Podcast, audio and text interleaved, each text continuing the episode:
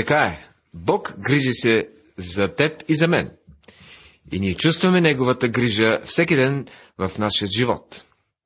Сега продължаваме нашето изучаване. Глава 12 от книгата Притчи. В миналото предаване изучавахме глава 11, която е съставена от куплети.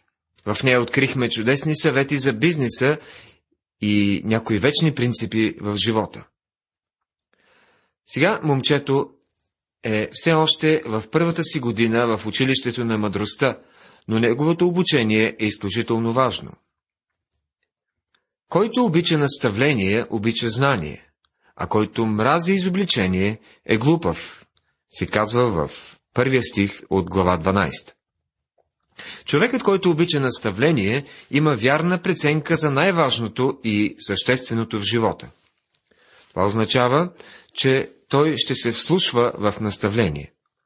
Въпреки това, трябва да призная, че след като дадем на хората да слушат Божието Слово, един от най-големите проблеми е да ги убедим да му се покоряват. Покорството е изключително съществено. Добрият намира благоволение от Господа, но той ще осъди злонамерения човек, се казва във втория стих. Псалом първи, пети стих ни казва, че безбожния няма да устои в съда, нито грешния в събранието на праведните. Независимо от слава и богатства, нито от високата оценка на хората, безбожният човек ще стигне до един тъжен и жалък край. Бог, без съмнение, ще съди такива хора. Той ще осъди злонамерения човек. Човек няма да се утвърди чрез безбожие, а коренът на праведните няма да се поклати. Книгата Притчи, глава 12, стих 3. Нашият Господ каза притча, която се отнасяше до нас. В проповедта на планината той разказа за човек, който построи дома си на канара, и за друг, който се гради къщата си върху пясък. Канарата естествено символизира Христос, твърдата основа на Божието Слово. А сега тук, в началния си курс, младият човек получава съвет за това, как да си избере и жена. Чуйте четвъртия стих. Добродетелната жена е венец на мъжа си, но онази, която докарва срам, е като гнилота в костите му. Спомнете си за чудесните жени, споменати в Стария завет. Ева, вероятно, е била чудесна личност, въпреки че послуша змията. Сара е била съпруга за пример, според първото послание на Петър, 3 глава, 6 стих. Майката на Мойсей, Йохаведа, несъмнено е била и изключителна жена. Има и други, които не са били никак добри жени и спокойно могат да бъдат описани като гнилота в костите му. Жената на Йов не му е помагала особено. Любопитно е, че Сатана отнема от Йов всичко, на което той разчита, освен жена му, което значи, че Сатана е знаел колко безполезна е била тя за мъжа си. След това и кръвожадната Готолия, чиято майка е омразната Езавел. Много се примерите за този стих в писанието. Огдън Неш дава съвет за това как да направим брака успешен в един кратък стих. За да бъде брака винаги здрав, с нежност и винаги любящ, когато сбъркаш, признай без къвги. Когато си прав, по-добре замълчи. Това е отличен съвет. Мислите на праведните са правда, а намеренията на безбожните са измама. Думите на безбожните са засада за кръвопролитие, а устата на праведните ще ги избави. Безбожните се провалят и ги няма, а думът на праведния ще стои. Книгата Притчи, глава 12, 5 до 7 стихове. Нека да заменим думата безбожния с беззаконния. Тогава ще се убедите, че Бог държи на закона и реда. Той говори много за беззаконието. Човек ще бъде похвален според разума си, а лъжливият по сърце ще бъде презиран, се казва в 8 стих. Ще бъде презиран в буквалния си смисъл гласи, ще бъде изложен на презрение. Сещам се за Гедеон и за неговия син. Гедеон бива похвален според мъдростта си, а синът му Авимелех бива изложен на хорското презрение. По-добре е презрян, който има слуга, отколкото онзи, който се гордее, а няма хляб. Книгата Притчи, глава 12, стих 9. Тази притча е доста объркваща, но очевидно в нея се прави някакъв контраст. Един друг превод гласи, по-добре е бедният, който си осигурява хляба. Мисълта тук изглежда гласи, че онзи, който бива пренебрегван като пониш, но чието нужди са задоволени, е много по-щастлив от онзи, който обича да се показва преуспяващ, но в действителност е беден. Праведният се грижи за живота на животното си, а сърцето на безбожните е немилостиво. Книгата Притчи, глава 12, стих 10. Случвало се е да бъде свидетел на жестоко налагане на кон от пинал собственик. Много е неприятна гледката. Затова се радвам да открия в писанието подобна притча. Праведният се грижи за живота на животното си. Веднъж собственик на няколко кучета ми каза, че винаги съди за човека по реакцията на неговите кучета. Кучетата сякаш, сякаш усещат характера. Те разбират дали даден човек би ги наранил. Интересното е, че животните умеят да разпознават човешки характер по-добре от някои хора. Който обработва земята си, ще се насити с хляб, а който следва суетни неща, е безумен. Глава 12, стих 11 Тази притча ни казва да се залаваме за работа, вместо да се суетим безцелно. И в цялата тази глава се срещат контрасти като този, който е записан в 12 стих. Безбожният желая плячката на злите, а коренът на праведния дава плод. Тук има много повторение, за да се наблегне на главната идея. В крайна сметка повторението е най-добрият начин да се научи нещо. Пътят на безумния е прав в собствените му очи, но който е мъдър, слуша съвети, си казва в стих 15. Знаете за кой се отнася? За Ровоам, синът на автора на тези притчи, синът на Соломон.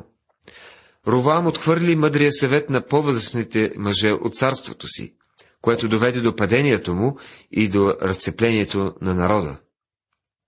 Който говори истина, известява правда, а лъжесвидетелят измама.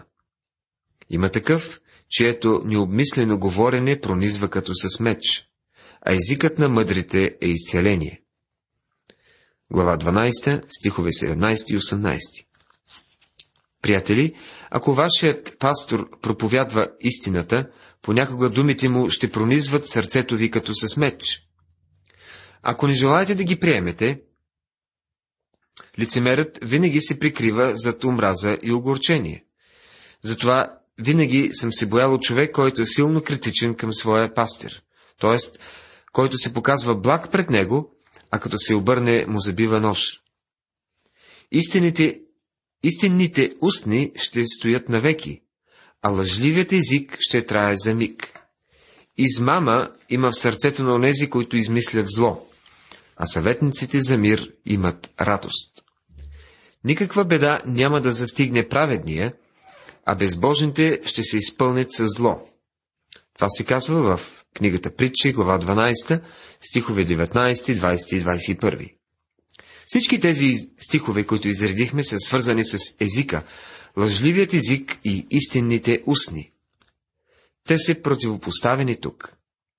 Божието Слово говори повече за езика и осъждането на злоупотребата с него, отколкото за употребата и злоупотребата с алкохола. Въпреки това, интересното е, че лъжливият език и клюката се приемат с лека ръка в християнските кръгове, докато пияниците биват отхвърлени. Лъжливите устни са мерзост за Господа, а онези, които вършат истината, са му благоугодни. Книгата Притчи, глава 12, стих 22. Една от характерните черти на Божието дете трябва да бъде неговата любов към истината. Чуйте и 23 стих. Благоразумният човек покрива своето знание, а сърцето на безумните известява глупост. Благоразумният човек няма да казва нищо, което би могло да нарани някого. Но сигурно ви се е случвало да сте в компания, където някой глупав човек в постоянното си бърборене казва нещо, което хвърля сянка върху други го. Естествено, никой, който не присъства в момента. А благоразумният човек не би изговорил подобни думи. Сърцето на безумния обаче известява своята глупост. Ръката на трудолюбивите ще властва, а ленивите ще бъдат подложени на принудителен труд.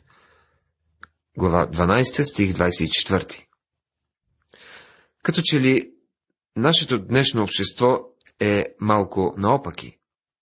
Не винаги трудолюбивите властват и не съм убеден, че ленивите биват подложени на принудителен труд. Като че ли повечето от тези притчи трябва да бъдат разглеждани в светлината на вечността. Обеден съм, че тази притча трябва да се възприема по-скоро от гледна точка на вечността, отколкото на някаква конкретна ситуация в момента. Нима не се казва, че един ден ние ще царуваме с Христос. Писанието обаче не учи, че всички ще владеят еднакво. Ще има степенувани. Няма ли да се чувствате неудобно, ако се окажете на едно ниво с апостолите, например, да седиш редом до апостол Павел, докато нашето ниво не е там? Считам, че именно трудолюбивите ще властват заедно с Христос. Тъгата в сърцето на човека го потиска, а добрата дума го развеселява. Глава 12, стих 25. Йов казва на приятелите си, колко са здрави правите думи. Книгата Йов, глава 6, стих 25. Правите думи носят отеха, радост и насърчение за онези, които скърбят или имат някакъв проблем, или пък са огорчени в духа си. В никакъв случай не бива да сломяваме човек, който има проблеми. Трябва да му дадем добър съвет и добра дума. Праведният посочва пътя на ближния си, а пътят на безбожните ги въвежда в заблуждение. Книгата Причи, глава 12, стих 26. По-ясно би станало, ако се преведе последният начин. Праведният издирва ближния си. Праведният иска да помогне на ближния си, докато безбожният ще се опита да го нарани. Праведният ще дойде да поговори с ближния си, ако разбере, че е сгрешил. Това е най-доброто нещо, което може да направи за него. Натан е бил най-добрият приятел на Давид, но именно Натан има коража да посочи към Давид и да каже «Ти си човекът». Така е записано във втора книга на царете, 12 глава, 7 стих. Чудесно е да имаме добър приятел, който да ни смъмри с любов, когато в живота ни има нещо нередно. Един проповедник се е върнал в своята си църква след една изключителна конференция и започнал да проповядва по-особено, някак странно за самия него. Явно било, че имитирал лектора, който го е впечатлил много. Тогава най-близки му приятел откровено му казал. Слушай, предпочитаме една автентична личност, отколкото имитация на който и да било друг. Само това му казал. И нямало нужда да казва друго защото неговите думи били здрави и силни. Праведният ще потърси ближния си и ще му помогне. Но беззаконният се опитва да го заблуди. Отива, потупва го по рамото, а като се разделят, го разпъва на кръст. Не е ли актуална тази притча и за нашата църква, и за нашето работно място? Ленивият не пече лува си, а трудолюбието е скъпоценно богатство за човека. Глава 12, стих 27. Това изглежда доста смехотворно. Отива човек в гората и убива сърна, но е твърде мазелив, за да я одере, да нареже месото и да го изпече, за да може да го изеде. Трябва да си изключително мързелив, за да направиш такова нещо. Все едно да ловиш риба, но да те домързи да я изчистиш, за да я изядеш. А трудолюбието е скъпоценно богатство за човека. С други думи, той върши онова, което трябва. Спомнете си как Рут отиде да събира останали класове в полето. А Воос бе така щедър, че тя успя да събере значително количество. След това тя увърша житото, което бе събрала. Можеше просто да хвърли класовете пред Ноемин и да й каже, виж колко събрах. Трудих се усърдно цял ден.